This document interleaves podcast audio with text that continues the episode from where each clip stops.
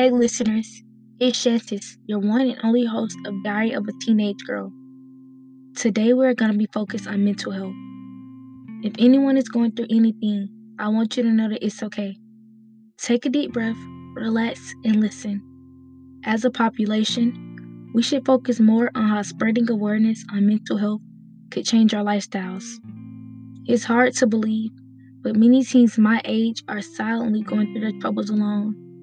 I want everyone listening, especially teens, to know that anytime you're going through tribulations, you should reach out to family, friends, even listen to my podcast. And when all fails, listen to yourself. Who knows you better than yourself? I am also a follower of Christ, so reading the scripture made me view life from different perspectives. Everyone has a purpose. I believe that we all have a birthright to know the true meaning of living. Like Miles Carter stated, what's even scarier than death is dying having not lived. Here are some key values in getting to know who you are. Find out what makes you happy or sad. See what you are comfortable and uncomfortable with. Widen your horizons to multiple hobbies. Go have that epic dance break in your room. Connect with individuals who are not like you, but would like to understand you. Surround yourself with chill people. Meditate. Write down some goals that you would like to reach. And once you reach them, write down another list. Stay tuned in after the break to hear 10 tips on improving mental health.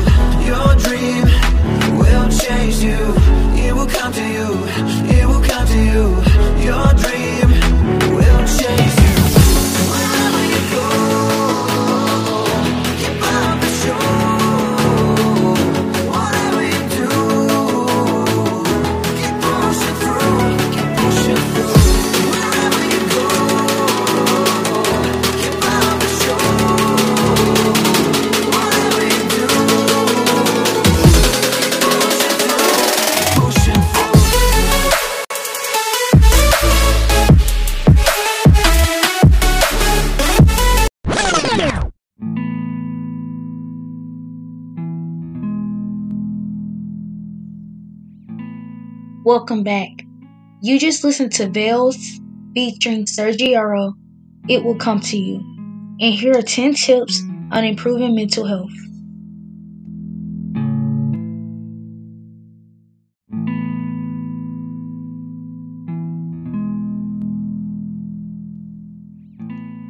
One, talk about your feelings. This helps me daily, and I often relax and talk to myself or my sisters. 2, keep active. Working out or just being productive can really shed a bit more light. 3, eat well. Your mental state could be affected by your mood and what you are eating. Everyone can eat healthy, but if you're a vegan like myself or just want to eat what makes you happy, your body just has to have the right meal plan. 4, take a break. Relaxing has always been one of my favorites. 5, journal. Writing about life can help you know where you want to be. 6, pray. Praying is just one of my go-to stress relievers. 7, renew your mind. Balance is always key, and that is how we grow. 8, get enough sleep.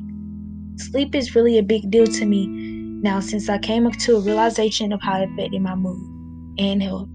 9, ask for help. When in doubt, reach out. And finally, 10, accept who you are. I believe that this is my favorite one because a while back I had troubles accepting myself. This really boosted my confidence, and that is the main reason why I started this podcast and why I want to continue to share the love.